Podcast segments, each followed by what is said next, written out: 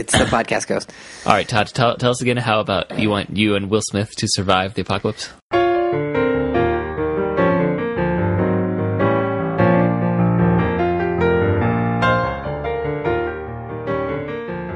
Everyone, and welcome to the Protagonist Podcast. I'm Joseph Darowski here with Todd Mack, and each week we look at a great character in a great story.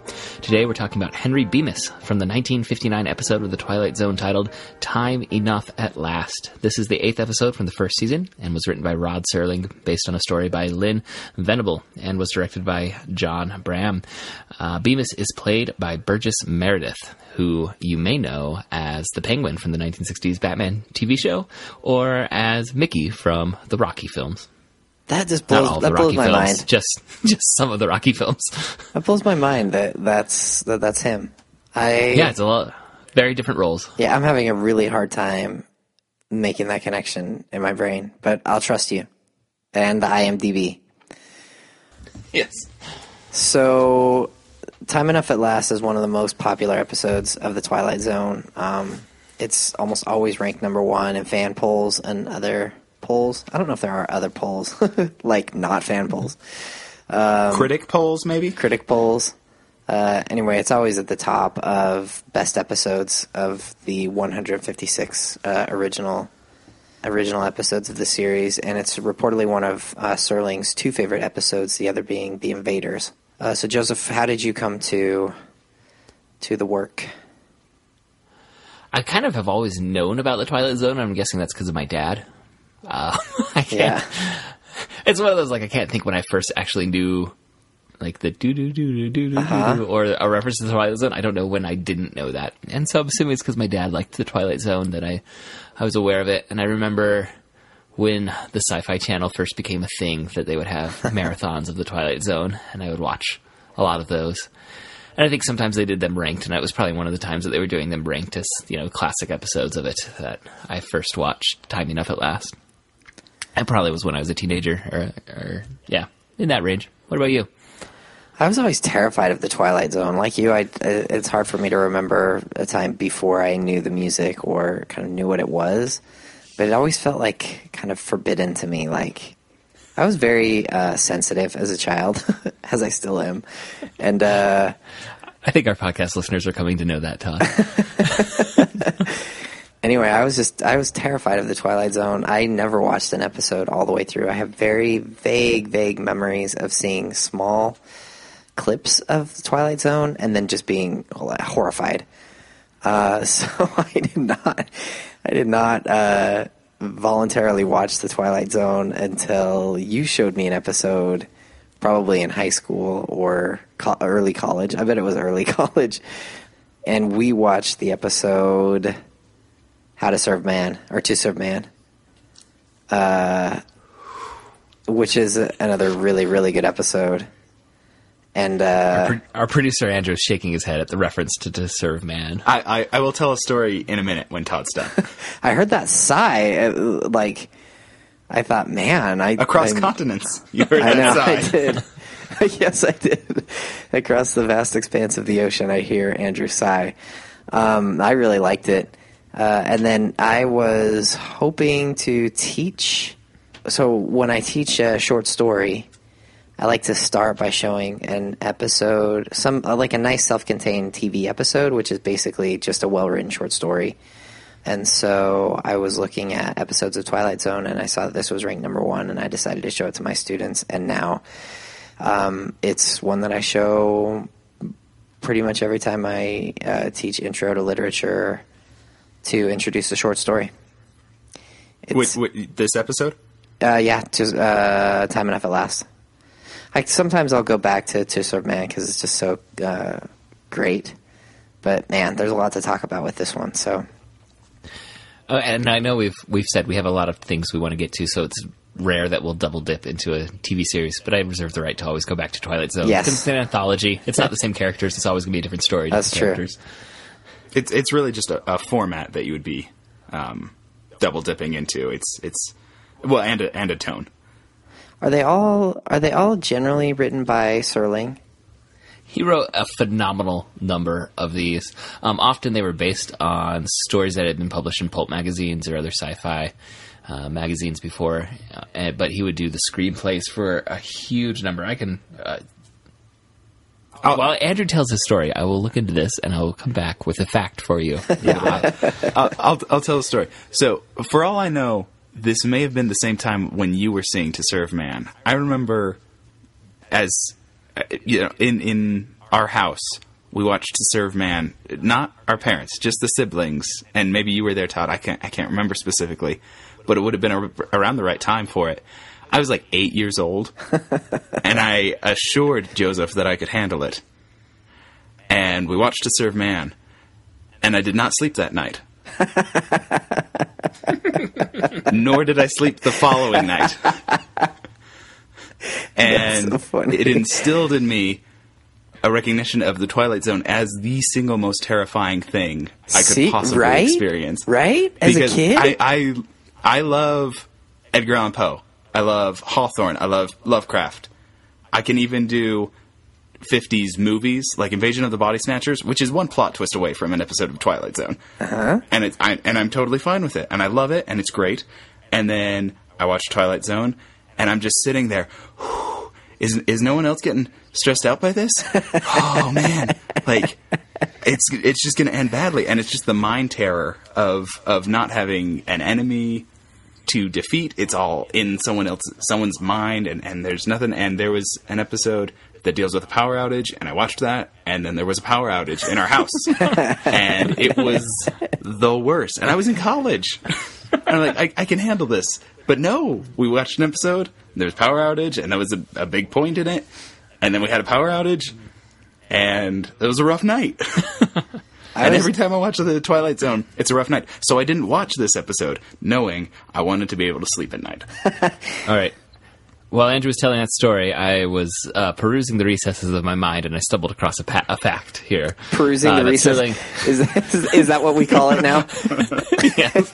uh, Serling wrote or adapted 99 of the 156 Twilight Zone episodes. wow. And is there a voiceover on every single one of them?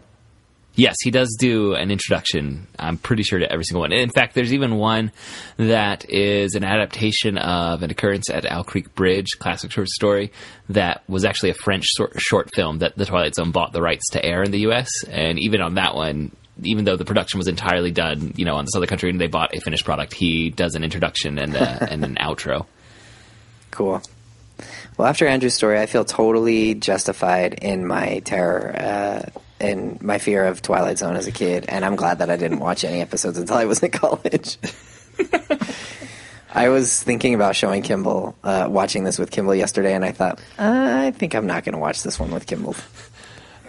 my my daughter Lizzie, she always asks to watch scary shows, and so I was thinking maybe I could watch some Twilight Zone with her. Like she, Oh, yeah. she wants to watch. Are you afraid of the dark? Like the old Nickelodeon series. And I've watched a couple with her, and you know they're they're not very scary, but she really likes to watch them. But I always make sure, I, like I won't let her watch the scary, what are to her the scary shows alone yet. But maybe maybe there's some Twilight Zones I could pull in. Now, do you think you'll graduate to Goosebumps at some point? Or I don't- I- is, is that a graduation from Are You Afraid of the Dark? Maybe I should, as a short story, I read her the uh, the original To Serve Man short story as a bedtime story one night. Wow.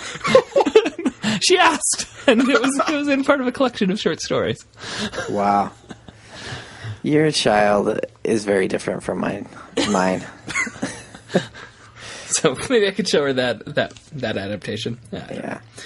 Anyway, uh, let me give a quick synopsis of this particular Twilight Zone episode before we go into the more spoiler, uh, spoilery synopsis. So basically, we have a man who is obsessed with the idea of reading, but no one around him lets him actually take the time to read. Uh, meaning at work, he tries to kind of read under his desk, and his boss chews him out for it. And at home, his wife doesn't want him reading uh, at all, and she actually will, you know, take his books away because she wants his attention. She wants him to be doing exactly what she wants him to do, uh, and not reading on his own time.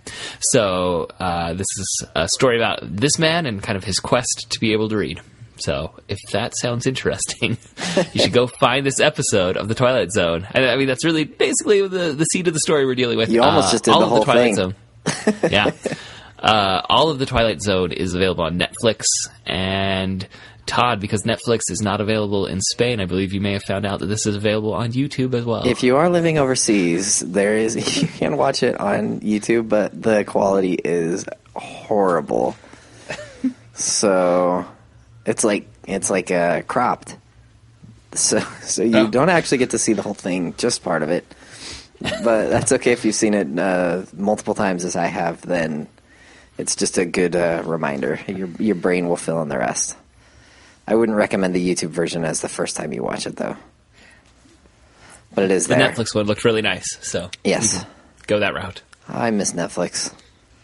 And I, I think Sci-Fi Channel still does an annual, uh, maybe a countdown, not not the full 156, but I think it's on New Year's. Yeah, New Year's Eve, I think they do it. Uh, you know, the 24 hour kind of marathon. So if you want to just set your Ring TV in the to new record year. that, Yeah, just ring in the new year by watching Twilight Zones.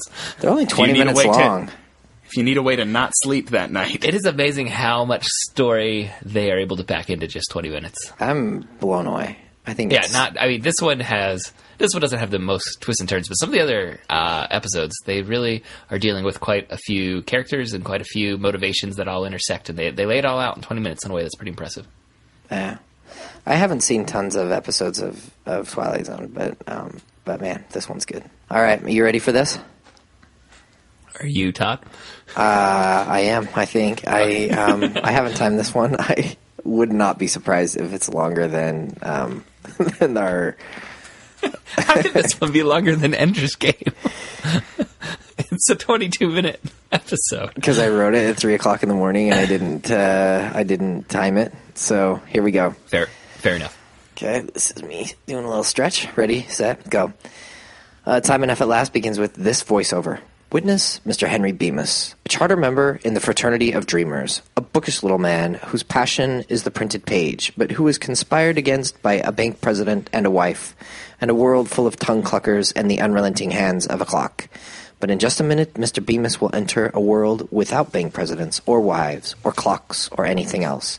He'll have a world all to himself, without anyone. Close quote. As the story begins, uh, Bemis is reading David Copperfield. Uh, he's sitting in his little bank telling window, uh, and there's a client that needs his help. Uh, he talks to her about all the interesting names of the characters in the story and miscounts her money. She's very angry at him. Later, Henry's boss uh, calls Henry into his office and chews him out, telling him that he needs to stop reading on the job. He accuses Henry of being a reader, uh, a reader of books. How dare and, he? and that has to stop. Uh, Henry complains that his wife won't let him read at home, and Henry's boss uh, praises his uh, Henry's wife for her wisdom. Uh, we get a cut, and now we're in Henry's home. His wife complains to him that he has lost the art of conversation. She informs him that they're going out. He sneaks a little book into his jacket pocket, but the wife finds him out. It's a book of poetry, and then she asks him, This is so cruel. She asks him to read some to her, and he's very excited. And then he opens up the book and realizes that she's inked out all the words on all the pages. And he's very sad. He asks her why she did it. She tells him it's doggerel. And, uh, and then she tears out all the pages of the book. And now we have a, a new scene. He's back at work, uh, and Henry locks himself into the bank vault to read during his lunch break. Uh, he looks at a newspaper that says H bomb capable of total destruction. Just then, Henry's watch face shatters. There's a loud explosion, and Henry's knocked out. When he wakes up, Henry is temporarily blind because his glasses have fallen down from his eyes. He puts them on straight and finds out that his world has been destroyed. Hears his boss's voice, but realizes it's just a dictaphone. I think that's what we call that little machine. I believe so. I'm, I'm, I'm willing to go with it. Uh, he wanders around the ruined city and comes to realize that everyone is dead. He wonders at this point if he even wants to be alive. Uh, and then, but then there's an abundance of food, enough to last for years. So he decides to try to make himself comfortable, but he's overcome by loneliness. Uh, he takes his glasses off and falls to sleep. When he wakes up again, we see that he's temporarily blind again until he puts his glasses back on. He finds a car, but it doesn't start. He becomes desperate. He starts to call out for help. Then he decides that he's uh, not lonely, but just has solitude. Uh, just what he always wanted. He panics, uh, but then he panics and calls out for help. In an old store, he finds a loaded pistol and contemplates suicide. Uh, he expresses concern about loneliness and the sameness of it all. If there were only something to do, do, do, he says. Um, and then, just as he's about to pull the trigger and end his life, he looks up. He sees a library. The front steps of this library are covered with books. uh, all of Henry's favorites, all the books he could ever want. He gleefully stacks them by month, knowing that finally he'll have uh, all the time to read the, uh, without interruption. Time enough at last. And as he bends over to pick up one of the books, his glasses fall off and he crushes them, leaving himself, as we have already seen, almost totally blind, completely unable to read. Henry complains, It's not fair. There was time. It's not fair. The show ends with another famous voiceover, which is this The best laid plans of mice and men, and Henry Bemis, the small man in the glasses who wanted nothing but time. Henry Bemis, now just part of a smashed landscape, just a piece of the rubble, just a fragment of what man has deeded to himself. Mr. Henry Bemis in the Twilight Zone. Close quote. How Well was done, that? Todd. It was four minutes. All right. Uh, I think we need to make clear these glasses that this man is wearing. They are not the kind of glasses he could just wander around and find another pair. Right. they are huge and they distort his eyes when he's looking for uh, through them. So when they crack, that was probably the only pair that was his prescription left on Earth. Yeah, so when I when I use this uh, this show to introduce a short story, I've, it's usually towards the end of the semester where I've been teaching my students about being good liter- literary detectives and kind of developing that the sense of being able to recognize when something is important. And you can just freeze the frame the first time Bemis is introduced and say what is important about this guy, and every single person will say his glasses because they the, uh, distort his eyes so much. Yeah, and throughout the episode, they kind of have moments where your your attention is drawn to the glasses again, and you worry that you know he's going to knock them down or something. Yeah. Uh, and it's never like to the point that it's necessarily like giving away the ending, but it just reminds you that this man needs his glasses a few times throughout the episode. Yep, yep. I think it's really well. It's one of the things that's really well done. The other thing that that is constantly um, indexed are the clocks. The clocks everywhere, and often a scene will start uh, with a shot, just a simple shot of a clock, and then kind of pull out into the uh, onto the broader scene. So clocks and glasses. Do you guys think that uh, with the focus on the glasses, are they telegraphing the the twist at the end? Oh, yeah, abs- or do you feel like it? Do you think it could be a surprise to someone who's never seen it? I was surprised, but uh, but again, I I'm like watched this I'm the with- worst at this. I was gonna say I watched this with my wife, and uh, her reaction when the glasses broke. Uh, he starts to mutter to himself, "It's not fair," and she goes, "That's not fair. Why would they do that to him?" Uh, it really feels cruel. Yeah. Um, so I don't think she saw coming. Uh, but she said she never, she can't remember ever seeing an episode of The Twilight Zone. She didn't even really know that, you know, the, it was an anthology and there were always twists or anything. So she wasn't like looking for twists. I bet if someone was going in knowing, you know, our, our kind of cultural recognition of The Twilight Zone and there's constantly twists and bad luck and those sorts of things, they might be able to see it coming. But for someone who didn't have that, at least my wife didn't catch it coming. So Andrew, you've never seen this one? Uh, I've never watched it. I may have seen clips of it, or or been at least you know vaguely aware of it. right before we were going to record, I asked if he watched, and he just goes, "Nope, I don't watch The Twilight Zone." Can't do it anymore. I've tried a few times, and and I was had a discussion funny. with a friend uh, just the other day about how I can't watch The Twilight Zone, but I'm I'm comfortable with with all sorts of other weird literature and and and you know creepy fiction and American Gothic and those sorts of things. And like Edgar Allan Poe's fine, and Yeah, I can't do Poe. You know, folk tales are fine, but somehow The Twilight Zone just kills me.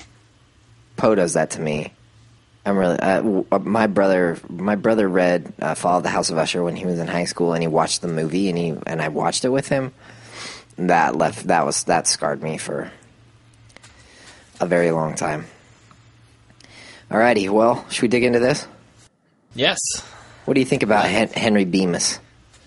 Henry Bemis. He's kind of simu- simultaneously like you feel bad for him, but you can also tell why others can get annoyed with him because some of the things that he's doing aren't really socially acceptable. Like he shouldn't be reading when he's a professional at at the bank. Right. Uh, he, he shouldn't be reading under the desk. He is doing a bad job at his job because he's so distracted by the reading.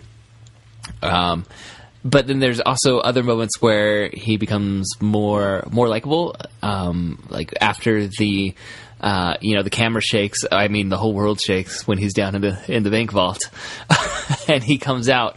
Um, one of the first places he goes is to his home, and he's looking for his wife, even though he you know, the image of the marriage that we're given is that he's very henpecked, and you don't feel like there could be a whole lot of joy there. His first concern seems to be for his wife, and he calls out for his wife several times. Yep. And he's in no way relieved that she's dead, you know, and, or any of the things that some other versions of the story might have had. So he's interesting, I guess, is what I would say. Yeah, I agree. Um, I kind of feel like the setup, it's set up for us to um, be very worried. Oh, wow. What am I trying to say? Like, they want us to think that this is about, oh, in the future, look at how horrible we'll be as a, as a society where we won't let people read. Like, it's a. Like it's a, celebra- uh, uh, a celebration of uh, reading culture, or kind of a warning against anti-intellectualism. Yeah, but it's so easy to read it and almost the opposite of that. I mean, I feel for his wife when she says you've lost the art of conversation. I'm like, you know what, Henry Bemis, you need to you need to get things figured out because you should not be reading all the time. You shouldn't be reading while you're at work, and you shouldn't be reading when your wife wants to talk to you. And I mean, nobody loves reading or watching, you know, TV uh, or movies as much as I do. well, maybe they do. Uh, but I dare say there are a few who could give you a run. I'm sure that they probably could. You have, you have not let this interfere with your ability to, you know, hold down a job, and I imagine there are people who have done that. Yeah, um, the the conversation that that I've had with students is about um, video games, which I think can, especially in, in, today's culture, can sort of take the take the place of this activity, this uh, leisure activity that can really overrun somebody's life. So I think that it's interesting because he seems so, to me, so flawed. Um, yeah, he's a, he, he's the protagonist, but he's not like you understand again why others are annoyed with him. totally. Yeah. But then, but then you look at these people who you should, uh, I think, I would be inclined to feel sympathy for, and his boss is a total jerk. You are a reader, a reader, a reader of books. It's like, you know, I just don't, I don't really care for his boss, and his wife is so cruel to him, and and maybe justifiably so, but but not justifiably so. I mean, to like take somebody's book of you know precious book of poetry, and ink out all the pages and rip out all the pages. That's doggerel, doggerel, and uh, I mean, she just she's she's tearing apart his soul as she's ripping out these pages, and uh, can and I just so, say we need we need the word doggerel more in our everyday vocabulary.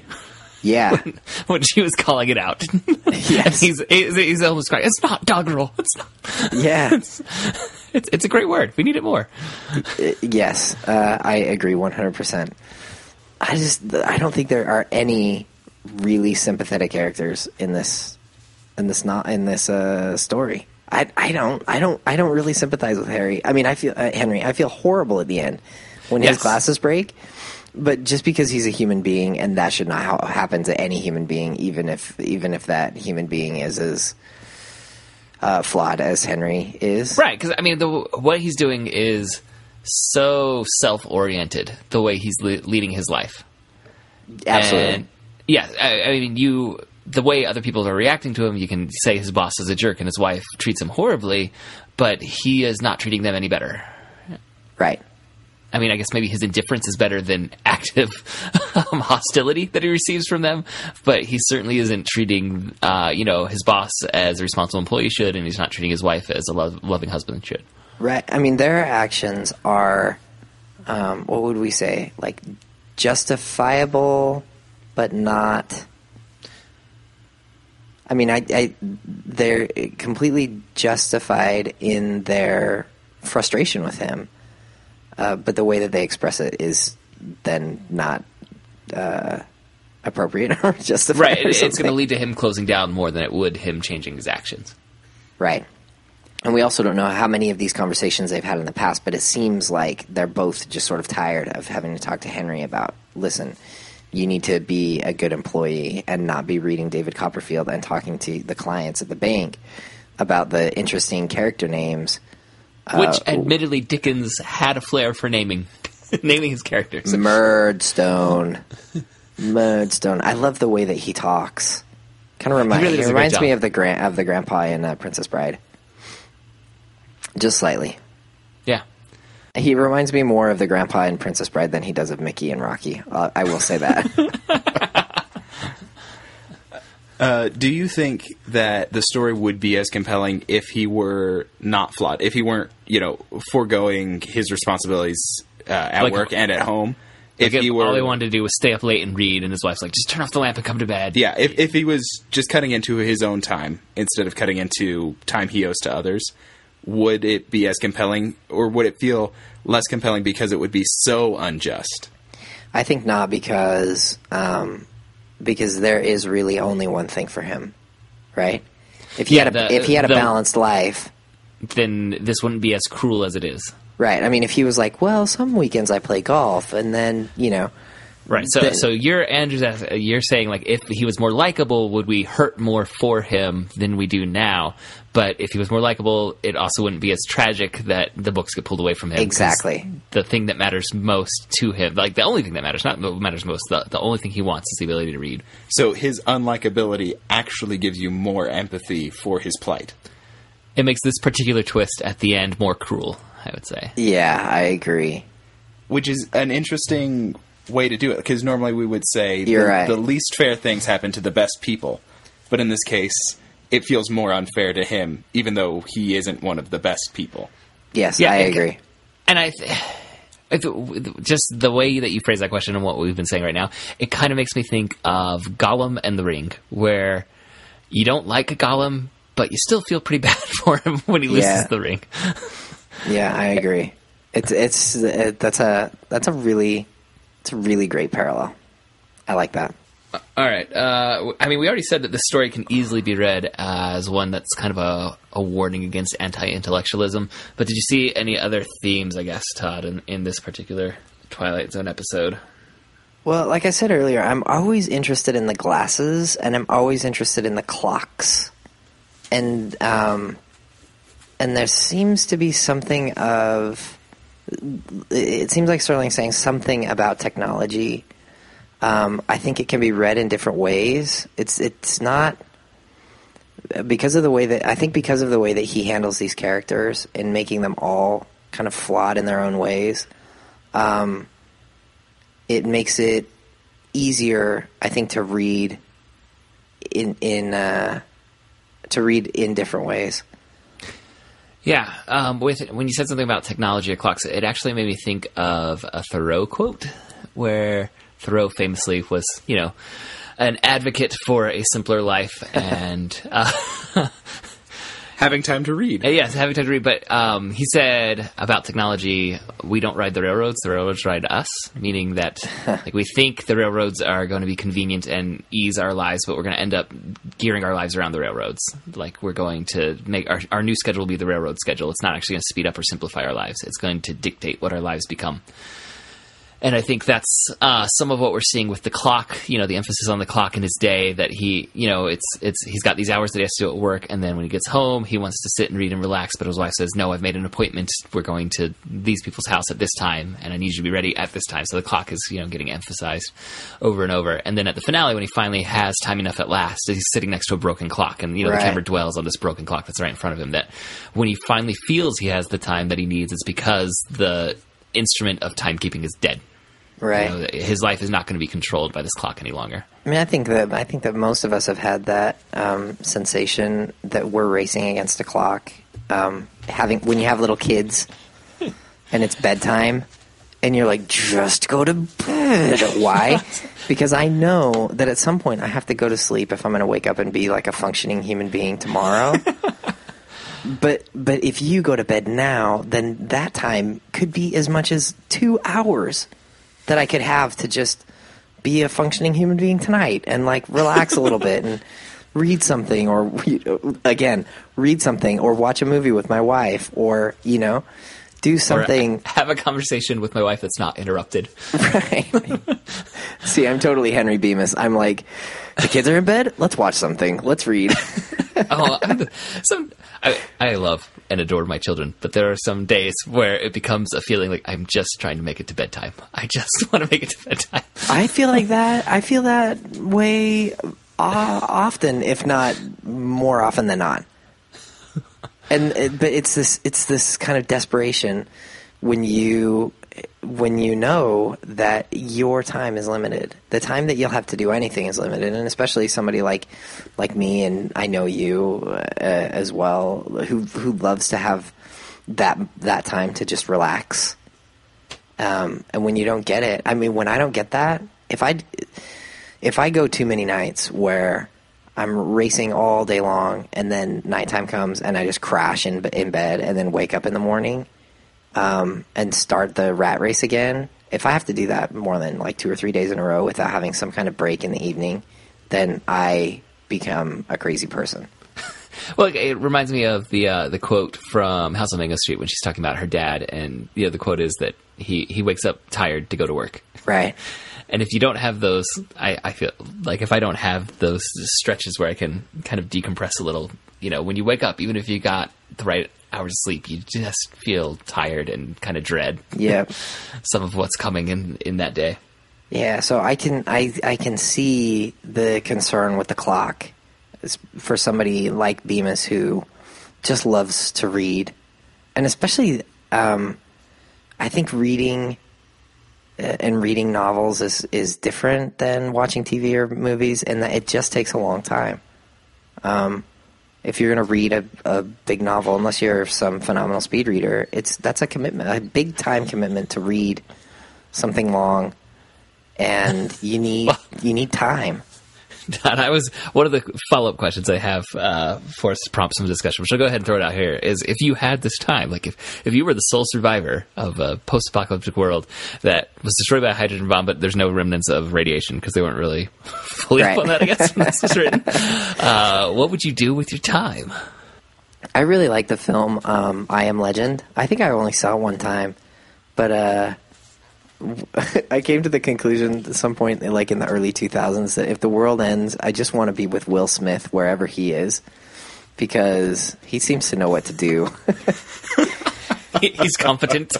he is very competent in end of the world situations. Um, I don't know. I well, this is not the answer to your que- this is not the answer to your question, but it's it's what your question made me think of. So when I was a missionary in Spain, uh, I was um, miraculously let into somebody's house because you don't ever get to talk to people in their homes uh, when you're a missionary in Spain. This guy, his house was full of books, and he was a some university professor or something. And I just wanted to talk to him about anything. And I said, if you uh, if you were left on a desert island and you could only have you know five books with you or one book with you, what would that one book be? And the guy looked at me and he said, it would be a human being because because the like the knowledge that could come from that person would be endless or something like that. And I thought, wow, that's really cool. um, and so it, went watching this um, recently, I thought he like that that one thing. You know what what he really needs is just one other human being that he can talk to, which I think is one of the things that I like about I Am Legend is that he has the dog, and so he's not completely alone. He also has uh, zombie vampire things that are chasing him around to keep him like, uh, company. Tom Hanks had Wilson. You need something. you need someone yeah, talk to. yeah. Will Smith he sets up the in the he sets up the store with uh, mannequins, and he walks into the store and he'll have these like kind of conversations with the mannequins. Have Um, you seen uh, the pilot of Last Man on Earth? No, I, it's a comedy. I saw the first couple episodes and my DVR died, and so I lost all the other ones that I recorded. That's pretty much what happened to me too. uh, but in the first episode, like he's he, the premise is he's the last man surviving on Earth, and there's one moment early on where he's he's hooked up this gas generator and he's watching Castaway, and he just starts yelling at the screen. That's so unbelievable, Tom. No one talks to, no one would talk to a volleyball, or like that. And then by the end of the episode, he has all these uh, balls around him with faces. He's like, "I'd like to apologize to the producers of Castaway, to Mr. Tom Hanks. You you really nailed it. You need someone to talk to." but it was just a ball with a face. Yeah, he, he has like a basketball, a tennis ball, a badminton birdie. He's that's got, he's funny. got like a dozen of them, and they all have names. But uh, with that question of uh, that led us down you this do? tangent, what would you do with all this time? Uh, when I was typing that question into our, our script, the first thought I had is, I might actually read The Wheel of Time. which goes back to what you were saying about reading novels can just take a long time. It and when does. it's a, a series with a dozen or more, I don't know how many it landed on. Everyone recommends that I read The Wheel of Time, and I just have not been able to make the mental commitment to Yeah. to dive into to that many novels because, like you said, it's it's uh, it, it eats away your time, and I have other stacks of books that I'm still trying to read as well. Yeah, it's um, I don't know. I think it's a it's a really interesting question. It's kind of a terrifying, it's a terrifying thought for me to be the last person on Earth. Um, there are a few things that if I think about them too much, then I kind of, I don't panic, but I kind of get like the the initial stages of panic, and then I have to get my mind a- on something a, else. A little bit of queasiness in the soul. One is when I'm in very deep water. So, like if I'm in a lake on a boat or something, and then I or we used to we used to go to Lake Powell a lot, and when I jump out in the water, like to to water ski or something, if I think about how much distance there is between me and the bottom of a lake, then I'm like, I need to get my mind on something else. Um, when I'm flying in an airplane, especially over the ocean, then if I think about that for a minute, like I've just strapped myself to this thing, we're going hundreds of miles an hour, and th- and there is nothing like one flaw in anything, and it's over. Like, You don't survive that, um, And and what if a gremlin gets on the wing? right? Uh, and then and the other thought for me that's kind of like that is the end of the world situation. Like, what if I was the only person left? And then I'm like, can't even, I can't even think about that because it's just, ter- it's kind of a terrifying thought to me. This is gonna be ridiculous, but uh, for me, when I'm alone in a house, sometimes I start to think about velociraptors, Yes, and y- I yes, have to walk is around and turn on lights. I have to, I have to go turn on all the lights in the house Specifically for in velociraptors. case uh, there's a velociraptor because they will learn how to get out of rooms. and that is not being can cut open from- doors. That is not being cut from this episode. Well, no, I, I have uh, legitimately like made myself feel uncomfortable when I'm alone in a house because I started thinking about velociraptors. yeah, I don't know how to. I don't know how I would do in an end of the world situation. I don't think that I would. Is there is there is there a book you would want to make sure you had on hand? Well, I'll tell you this. I don't think that I would want to commit suicide. I mean, I don't No, think that, I- I don't think that it's in my nature to like go, you know, do that.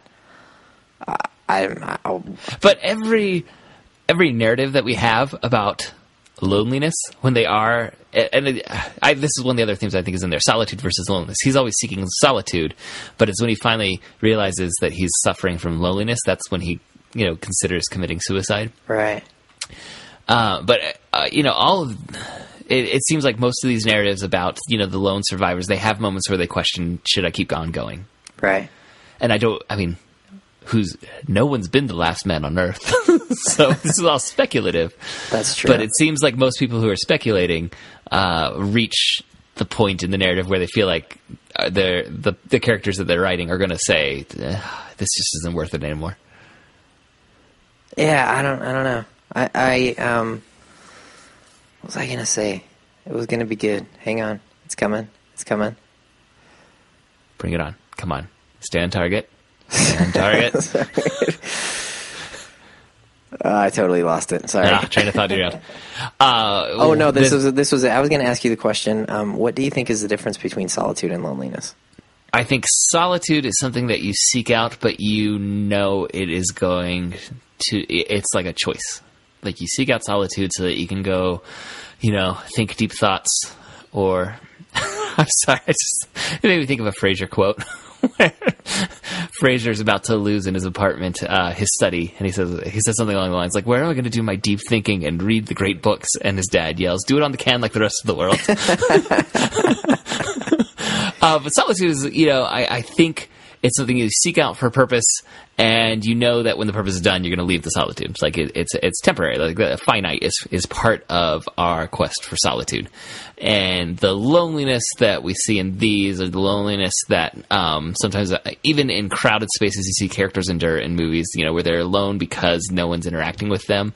That's not by choice, and it's not finite, and they're questioning when is this loneliness going to come to an end.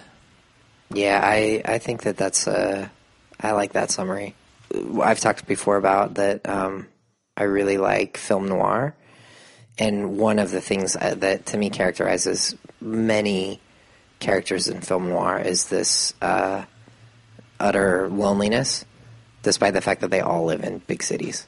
I mean, they almost all live in a big city, and they're just completely alone or like I- isolated. Until Well- she walked through the door. Right, and then, and, and- but what does she? But what does she represent? She represents the possibility of the they know- end of that loneliness, and then why is the end so tragic? Because it's all a sham. Yeah. Um, talking about this loneliness, it's interesting to me that when uh, now I just want to say Burgess Meredith. What's the character's name? Bemis. When Bemis Mickey. is considering suicide because he's he's suffering from loneliness, not solitude. He sees the library and he sees the books, and he doesn't call them out by titles of the books. He calls them by the authors. He says it's, it's Shakespeare, it's Dickens, it's uh, oh, George he, he name drops a lot. He names such a lot of the, of the literary canon, uh, but he's calling them by by that name, which I think is you know part of his escape is that he's seeing these books as people that he's going to to spend time with, not as um, you know just the, the the distractions of an object. Yeah, it's interesting to note that his um, his desperation at the end. He says, "If it if it weren't for the loneliness, if it weren't for the sameness, if there were only something to do, do, do," and you'd think. This is what I would hope if I were in this kind of situation is that my mind would start to think about things that I actually could do. Like you'd, I would want to go full Swiss Family Robinson and build the coolest treehouse Yes. in history. or something. Yes, Build just- exactly what you want. Right. I mean, there, And if it, if you keep messing up, don't worry. There's no one judging you, and there's going to be the another rest. day where you can go fix that. Right. You get time. That rope bridge that broke. Yeah, I'll fix it later once my broken leg heals. Yeah, Once my broken leg healed. But it seems like it. I mean, it's not an. It's not. It's a desolate world, but it's certainly not an empty world that he's in. There's tons of stuff around. I mean, he Oh, gets I in the wanted to give car and he tries to, to- start it, and, but to like, the set designers. yeah, I agree. Hey, this is clearly a soundstage. Like the, you know, it's a scrim in the background providing the sky. Like you're not fully in with that, but they did a great job of laying of all the interesting foreground and, uh, you know, the the terrain that he has to traverse in these. They did a very good job of making it just visually arresting and interesting. Yeah, I just How how long was he alone before he settled on the books? It doesn't. it doesn't think- seem would like you more interpret? than it doesn't seem like more than two days. a few days. Yeah, you see him go to sleep once. Uh, I think it, Rod Serling does a, a mid episode uh, monologue, Yeah, he where- does and he calls it eight hours. Um, an but eight-hour before he- tour. Yes, But so so in this but case, that's it's before a, he falls asleep or anything. So it's it's a very short time from he he grows no new facial hair in this Yeah. time. like our visual marker of time passage doesn't happen for him. Yeah. So in in some modern examples, like you said, uh, the Last Man on Earth, it, it starts out two years after everyone's been gone, and and Castaway spans what, three four years. He Yeah. grows a big beard. I don't know how long it takes. I've never grown a beard that full in my life. Really, that's surprising to me. um, I- you can cut this out if you want, but um, when I was in high school, I tried. there was a time when my parents left, and I thought I'm gonna grow. I'm gonna grow some facial hair out, and I let I let it grow. I was probably a junior, or senior in high school. I let it I let it grow out for like a week, and nobody said anything. And I was like, "This is stupid. I'm never doing this again." when uh, uh, this fall, I I let myself go for a few weeks and, and let the beard grow, and then I, I shaved off the beard and left the mustache. And Emily, my my, wife, made made me cut it off, and I said, "You just need to give it a little more time so it'll be more full." And she said, "No." It's full and it's disgusting. Like, it's there's no way this is going to improve. Just just get it off. That's funny. Alrighty, well, um, Oh, I, I wanted to say, um, I was thinking if they updated this, uh, it would, in some ways, it would be easier because you could just have the tragedy be that the battery runs out on your Kindle, yes. and, and that's it. I think that that I was reading somewhere that there's an episode of Modern Family where that's a parody of this, where like Phil's, um, like drops his Kindle or something and or his iPad and the screen breaks, and he's like, "No, it's not fair. It's not fair." but uh, yeah, I think that there are lots of. I, I, this is a story that you can think about for for a long time and in different ways. But uh, but I really I I really really enjoy it. Um, even though it always makes me a little bit sad at the end. Even though I don't really care about this character. Well, I, I mean, I watched the episode and I jotted down a few questions to kind of prompt discussion. But I, we we've come up with a few things that I I did not, I hadn't thought of before, just based on the way our conversation has gone, and it, I can tell I'm going to be thinking about uh, Bemis now uh, a lot more than I did before, and I could he's going to be a t- uh, one of those touch points for our conversations where it's like, you I know, agree. we were talking about Bemis? I agree. It's it's like it's the one it's it it's what what he says when he says the loneliness it's the sameness. I think it's the sameness about him, the fact that he's so one-dimensional. There's only one thing that he cares about. He only has one motivation. You take that one thing away from him and he's left with nothing.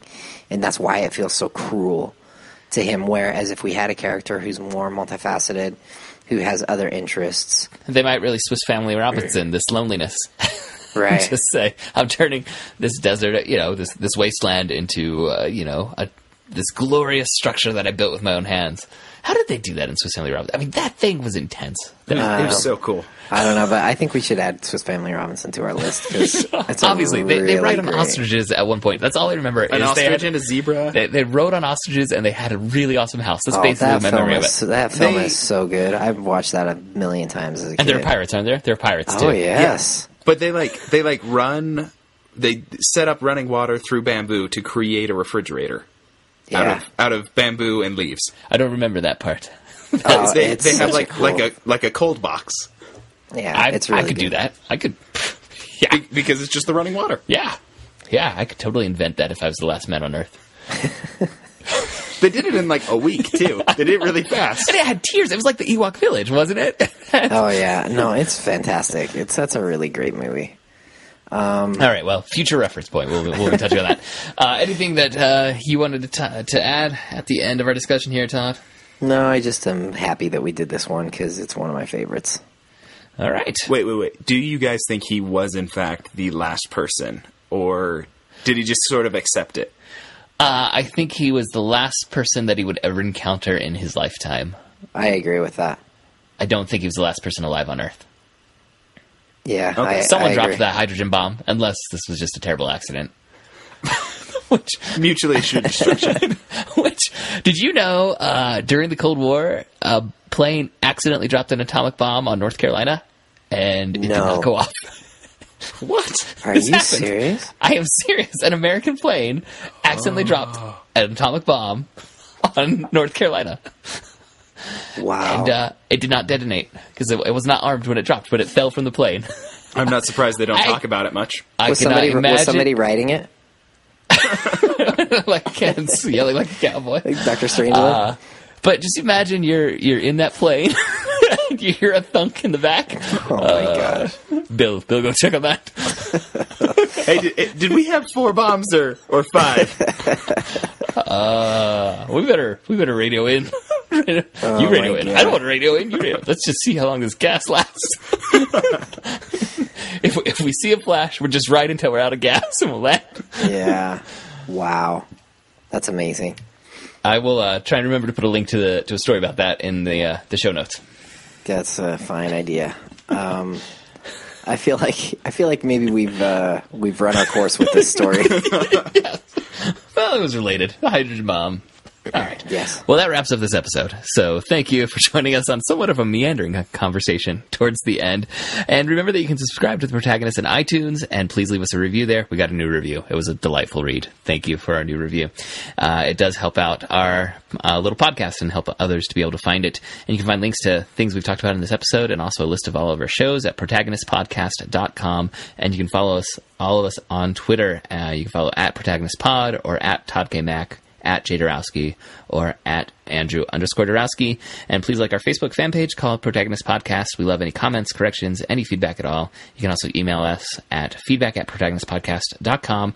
And you know you want to, you can, in fact, become a patron of the Protagonist Podcast. If you just go click on the support button at protagonistpodcast.com, you can set up a Patreon account where you can donate any amount per month. It'll just automatically just be a little payment. One dollar we appreciate, but you can slap as many zeros as you like after that.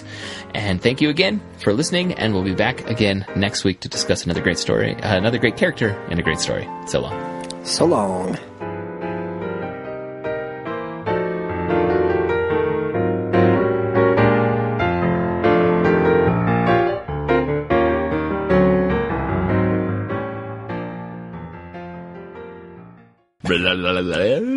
I'm trying to ensure that it gets cut. but now I'm giving you something for the tag at the By end. which, by which you are only sealing your fate. It's going to be in there somehow.